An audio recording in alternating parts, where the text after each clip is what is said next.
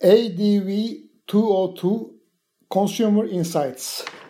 The aim of this course is to examine the process of consumer decision making with its social, economic, psychological, and cultural causes, and to understand the principles of consumer behavior and consumer decision making by concentrating on how consumer insights are created and developed. We shall start with the definition of the concept of consumer, who they are, and how they contribute on the creation of marketing strategy.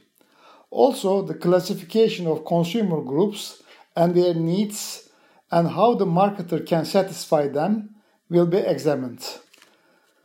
Some subjects of the course contains are the consumer research methods, consumer motivation and its impact on purchase decisions, brand personality, personification and loyalty, the impact of perception in consumer decision making, the consumer attitudes, how they are created, changed, and have impact on decisions, the relation between culture and consumption patterns, consumer communication and feedback in the process of marketing, and the impact of family, school, friends, colleagues, social media, and opinion leaders in consumer thoughts and decisions.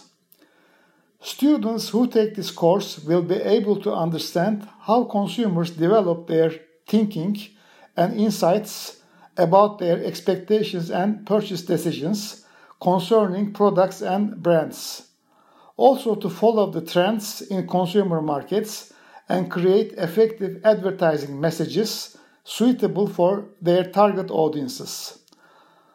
Also, students will be able to create and lead media strategies in the field of marketing communication. The Consumer Insights is a 3 Yeditepe credit and 3 ECTS credit course with one midterm and one final examinations and one take-home paper project as requirements to pass.